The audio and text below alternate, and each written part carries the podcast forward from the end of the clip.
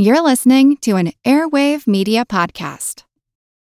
The French Revolution set Europe ablaze. It was an age of enlightenment and progress, but also of tyranny and oppression. It was an age of glory and an age of tragedy. One man stood above it all. This was the age of Napoleon. I'm Everett Rummage, host of the Age of Napoleon podcast. Join me as I examine the life and times of one of the most fascinating and enigmatic characters in modern history. Look for the Age of Napoleon wherever you find your podcasts.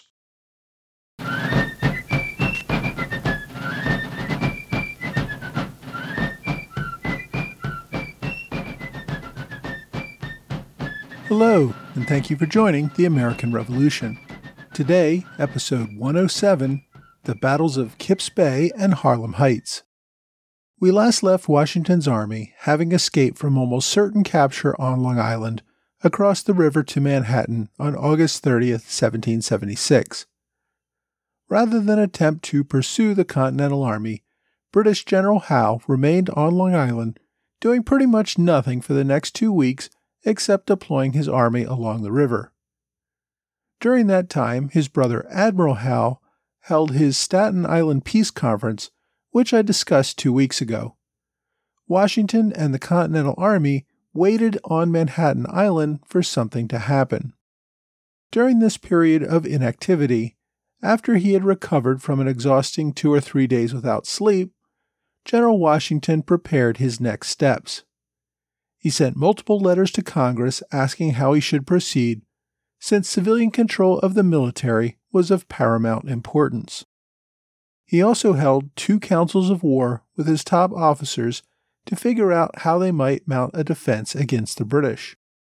At the first meeting on September 6, he discussed his request to Congress that the Army burn New York in order to deny it to the enemy. Then the Army would escape up to the north of Manhattan Island to a safe crossing point to New Jersey. Congress had responded that the Army should not burn New York. This was a departure from its decision in Boston, where they did give Washington authority to destroy the city if he deemed it necessary.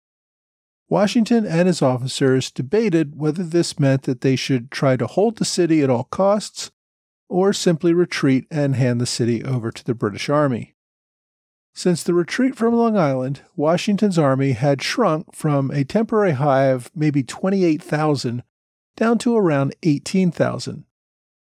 Most of this increase and decrease came from large numbers of local militia from the area. They arrived days before the Battle of Long Island and just as quickly went home when it seemed clear that they were going to lose. At first, Washington tried to stop the desertions, but then relented, figuring that keeping around large numbers of whiners who wanted to leave was worse than having a smaller corps of men who were still willing to fight. It also strengthened his view that America needed a professional standing army as they could not rely on militia. Of the 18,000 or so that remained, nearly a third were unfit for duty, mostly due to disease. So the attacking British could have about twice as many men as Washington did. And that's not even counting the British Navy, whose guns could wreak havoc on the city from three sides. Now that Howe controlled Long Island, it would be a relatively simple task to cross the East River north of the city and cut off Washington's troops from any line of retreat. None of Washington's officers thought they had any serious chance of stopping the British, but many figured they could make Howe's victory as painful as possible, much like the bloody British victory at Bunker Hill. Several of Washington's letters indicate he thought he would mount a glorious defense and die in battle. The Continental War Council decided to do what just about any military professional would say is the most fundamental mistake any commander can do divide your forces in the face of a superior force the Continentals deployed about 9,000 men, about half their force, on a northern part of the island under the command of General Heath, where they expected Howe's main attack. They put about 5,000 men at the southern tip of the island under General Putnam, just in case Howe was stupid enough to try a direct frontal assault on the city from the harbor. And they put Generals Greene and Spencer with about 4,000 of their least experienced soldiers in the middle where they could be deployed in either direction. The problem, of course, is that no matter where Howe decided to strike, he could easily overwhelm the smaller defense force that he met there. A few days later, on September 12th, the day after the peace conference, Washington called his second council of war. He had received clarification from Congress that he had the discretion to decide whether or not to defend the city, though he still did not have authority to burn it. General Greene, who had recovered from his debilitating illness, proposed that the army abandon New York so that it could live to fight another day, rather than being trapped on the island. The council voted to move its army north of the city to Kingsbridge, where General Howe would likely conduct his landing, aside from a force of 2,000 at Fort Washington to prevent the British Navy from moving up the Hudson River. Over on Long Island, British General Howe planned his attack. Howe's second in command, General Clinton, proposed they land at King's Bridge, just as the Continentals thought would be the most obvious place to land. The British could easily overwhelm the defenders there and trap the entire Continental Army on the island below them. Washington would have no choice but to surrender his army and most likely end the rebellion. Howe, though, had other plans. His goal was to take New York, not capture Washington's army. He decided to land just north of the city at Kip's Bay, roughly near modern day 35th Street. This would bypass the city's defenses, but most of the American army would be north of the invasion point, allowing them an easy path of escape. By the day of attack, almost all of the Continental Army had moved north of this point. As the Continentals left the city, they took with them almost anything of possible use to the enemy, including church bells, which could, of course, be melted down to make ammunition. Although Washington kept his promise to Congress not to burn New York, he wanted to leave behind as little as possible for use by the enemy. After the Continental Army pulled out of the city, New Yorkers did what they always do when law enforcement breaks down. They looted the city breaking into houses and businesses, stealing just about anything not nailed down. By the time the British arrived in town, almost anything of value beyond the buildings themselves was long gone. Howe originally planned to attack on September 13th, the anniversary of General Wolfe's victory of Quebec during the French and Indian War. This date was no coincidence. Howe selected the password Quebec for the night of the attack with the countersign Wolfe. But organization took longer than planned. The first soldier landed on the morning of September 15th. If Howe had waited another day or two, he might have avoided a battle altogether. The Continental soldiers had already begun their retreat from New York up to King's Bridge to the north. Instead, Howe's invasion force met a relatively small group of a few hundred militia. On the morning of the 15th, five Navy ships opened up an artillery barrage on the bay for an hour. General Clinton then landed an advance force of 4,000 British and Hessian soldiers. The Continental soldiers assigned to defend the shore ran terrified inland. This was a force of less than a thousand men, mostly militia, along with some of the least experienced Continental soldiers. Many of them were armed only with spears, since this seemed like the most strategically stupid place to land, the best troops were elsewhere. As a result, Clinton's advance force met almost no opposition as it landed. As the Kips Bay defenders ran north and west, they encountered other regiments who became unnerved by the panicked retreat and fled themselves. Whole regiments began to throw away their guns and equipment so that they could run faster and escape the British. General Washington heard the sound of gunfire and rode toward the battle. As he did, he found his army running toward him in the opposite direction in full flight. He attempted to stop some of the retreating soldiers and get them to make a stand.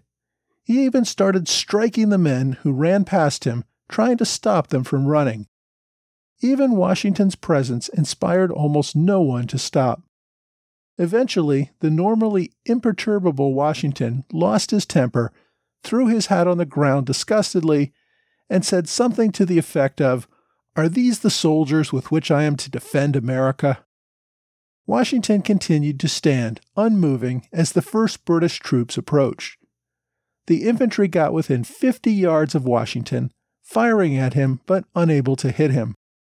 Washington refused to budge, apparently preferring to die on the spot than run away with his army. Eventually, his adjutant, Joseph Reed, had to grab the reins of his horse and lead him away from the advancing enemy. General Clinton landed the British, but did not pursue the enemy very far. He was under direct orders to wait for the main force under General Howe to land. That took place over the course of the day. Had Clinton set up defensive lines across the island, he could have captured the 5,000 soldiers under Putnam who were still retreating from the city. He might have taken prisoner nearly a third of the Continental Army. Even after Howe's main force landed, most of Putnam's army was still south of the British, moving north. The British had blocked the main road up the center of the island, but they never bothered to extend their lines all the way across to the Hudson River. General Putnam, working with a local named Aaron Burr, moved his 5,000 soldiers out of the city and up the west coast of the island, along the Hudson River. Putnam did deploy a few companies to move inland to make sure they would not be surprised by the enemy. Ironically, these companies did make contact with the enemy and engaged in a small firefight. As they retreated back to the main column, the British pursued, leading them straight to Putnam's main force of men. But by the time they arrived, they only made contact with the very rear of the column. There was a brief firefight as the Continentals fought a rearguard action. With the column having moved north of the British line, the British did not pursue them. Patriot propaganda later claimed that General Howe was detained by a patriotic Quaker woman named Mary Murray, who, with her husband Robert, owned one of the finest mansions on the island.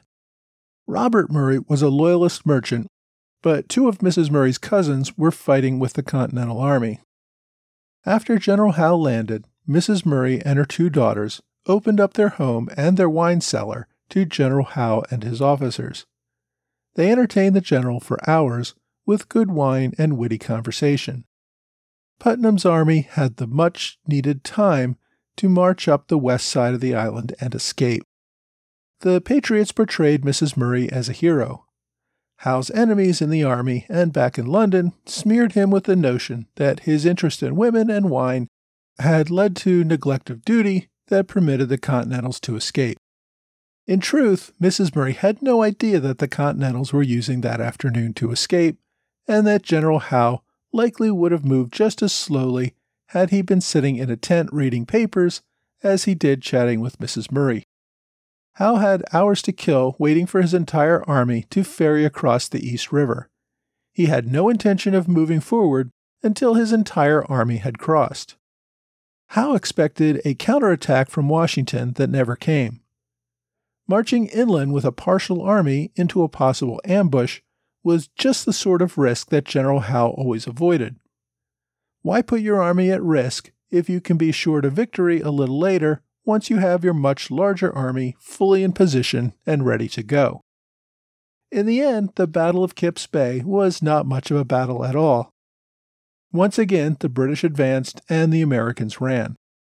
No counterattack or even a spirited defense ever occurred that day. Later that same day, Howe deployed a brigade south to take possession of the city. The New Yorkers who remained greeted the British as liberators. The British marched to the southern tip of the island and hoisted the Union Jack. They would remain in possession of the city for the remainder of the war. For Washington, the pathetic rout at Kips Bay was one of the most humiliating experiences of his career. The flight did, however, mean that the Army experienced relatively few casualties or even prisoners and lived to fight another day. The Americans suffered only about 60 killed and 300 captured. Howe's refusal to cut off the Continental retreat was seen as an act of military malpractice. Continental General Israel Putnam commented that Howe either supported the cause of the Continental Army or was a complete idiot. Howe still seemed to be under the delusion that if he could show the rebels that his army could push them off the field at will, they would soon end the rebellion and submit without the need for a massive loss of life. The day after his landing at Kip's Bay, General Howe marched his army north to confront Washington and the Continentals. The army had just moved past a small Dutch village called Harlem. Washington deployed what remained of his army on a hill just above the village, an area known as Harlem Heights. Today, it's known as Washington Heights. Although the Howes had been all over the world, Washington was determined that these globetrotters would not come to Harlem. Washington used the terrain to establish a multi layered line of defense where the island narrowed. In the front line, General Greene commanded.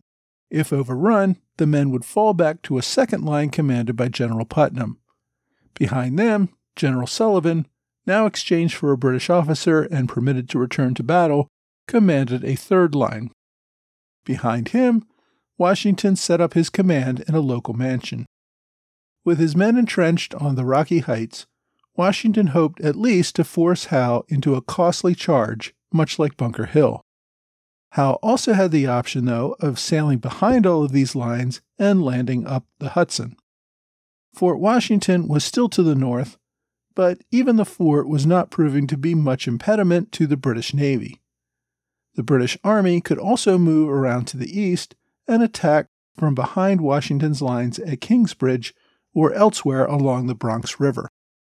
For now, though, Howe did not plan either a frontal assault or a flanking movement behind Washington's lines. Howe took up a position about two miles south of Washington. On September 16th, the day after the landing at Kip's Bay, Howe sent a small force of 300 regulars to probe Washington's position. Continental forces detected the advance and sent out a force of about 160 soldiers to confront them. Lieutenant Colonel Thomas Knowlton commanded the force. You may recall that Knowlton was a battle tested veteran who had prevented Howe from forcing a flanking movement around the side of Bunker Hill. Washington hoped Knowlton's leadership would prevent another frightened retreat like the day before. Although Knowlton quickly found his men outnumbered, his men stood their ground and traded fire with the British. The Continentals soon fell back in good order but kept the enemy engaged.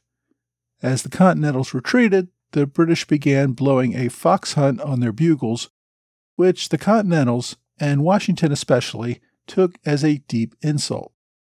Washington sent another force under the command of General Nixon to engage with the British. At the same time, he sent Knowlton's Rangers to circle around the battlefield and hit the British from the rear. The Continentals held the high ground on a hill and traded fire with the British. As they did so, Knowlton took his force on a flanking march, attempting to get behind the enemy and attack its rear. But before he could do so, the British began to retreat. Although Nixon's force was supposed to keep the enemy engaged and distracted, it ended up pushing forward and forcing the enemy to retreat. By pushing the enemy back, Knowlton's flanking movement which was supposed to attack the enemy's rear, ended up hitting the enemy in its side. Washington sent in more reinforcements under the command of General George Clinton, a cousin of the British General Henry Clinton, and no relation to the godfather of funk. Clinton also brought up artillery to use against the British. Now, over on the British side, General Henry Clinton proposed crossing the Harlem River marching up and crossing behind the Americans to trap them. But once again, Howe rejected any aggressive action that would trap the Americans. He wanted to leave them a line of retreat so that they would leave Manhattan Island completely, but without forcing a bloody fight to the finish. Instead, the British retreated back from the advancing Americans until they fell under the protection of naval cannon in the river. Because the Americans had pushed back the British advance, patriots deemed the fight a minor but important victory. Sadly for Colonel Knowlton, his brave leadership would earn him a fatal wound, which ended his promising career as a military commander. Beyond his loss and those of a few other brave officers and men, Americans considered the engagement a victory that proved they could recover from the embarrassing flight at Kips Bay the day before. For the British, it was only a minor skirmish that only involved the full engagement of a few hundred man advance party. Following the day's fighting, the two sides held their lines and waited for something to happen. General Howe was unwilling to engage in a frontal assault on the main lines or attempt any flanking action. Once again, the movement forward stalled as both sides took another pause. For the next few weeks, the Continentals would stay put, holding Harlem Heights and Fort Washington at the northern tip of Manhattan Island. The British remained in no hurry to push them much further. Howe seemed unwilling to take much of any risk nor force a bloody engagement that would result in large casualties on either side. As usual, he left Washington with an obvious line of retreat and waited around for Washington to realize he had no choice but to use it. Next week, we're heading over to France, where King Louis XVI begins its covert assistance to the American cause of liberty.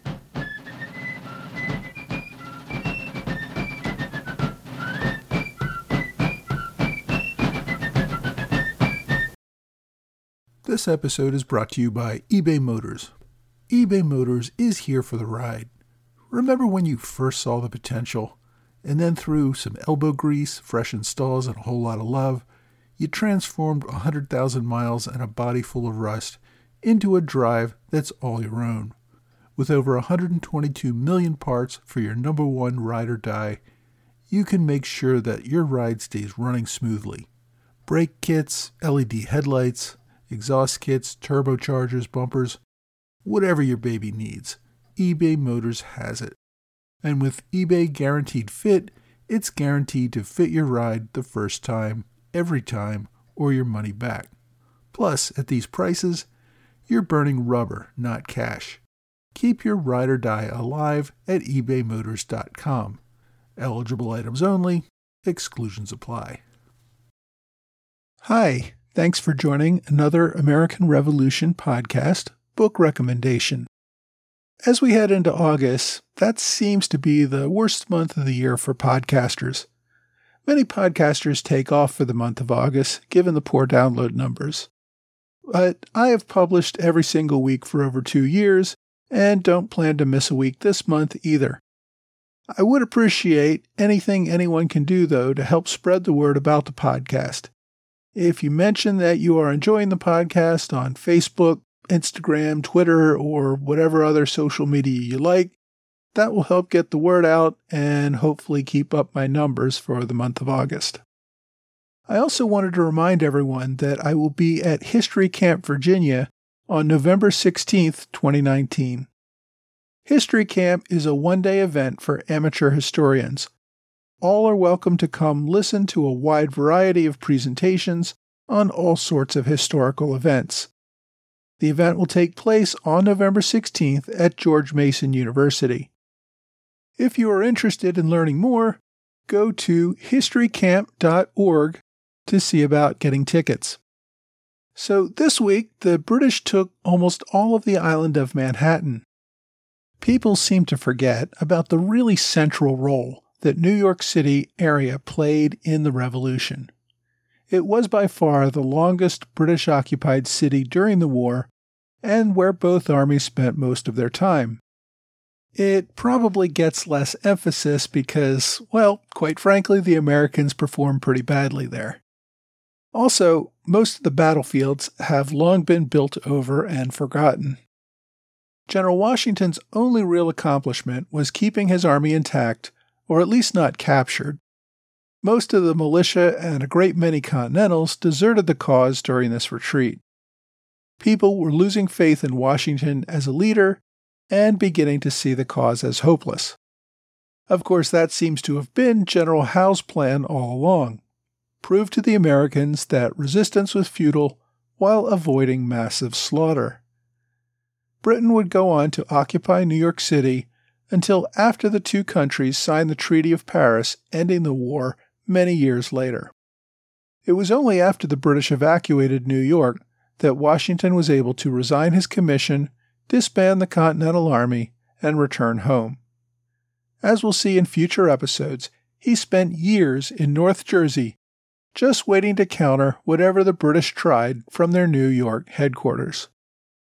Now, I've already recommended a few books about the Revolution in the New York area, and today is another one. This one is called Revolution on the Hudson New York City and the Hudson River Valley in the American War of Independence by George C. Daughan. Now, unlike some of the other books that only covered the British invasion or some other small section of the war, this book covers the entire revolution, but from the perspective of New York. Daughan has authored several books about the Revolution and the War of 1812, including another pretty good one on Lexington and Concord.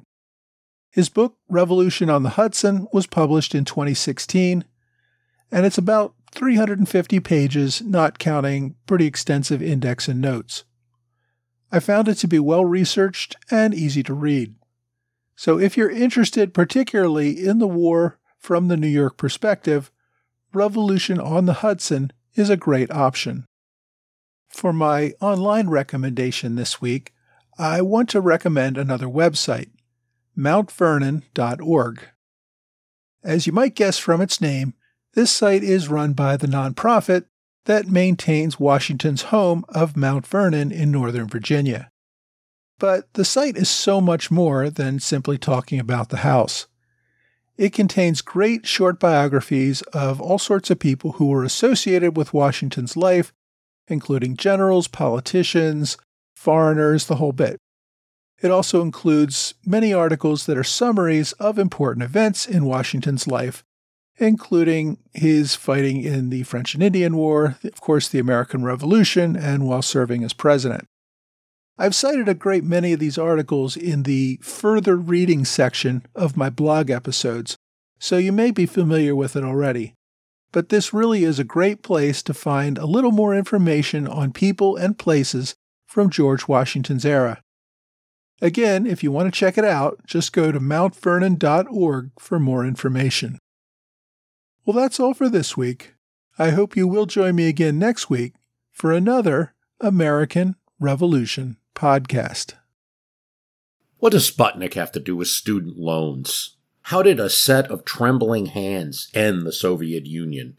How did inflation kill moon bases? And how did a former president decide to run for a second non consecutive term? These are among the topics we deal with on the My History Can Beat Up Your Politics podcast. We tell stories of history that relate to today's news events. Give a listen. My History Can Beat Up Your Politics wherever you get podcasts.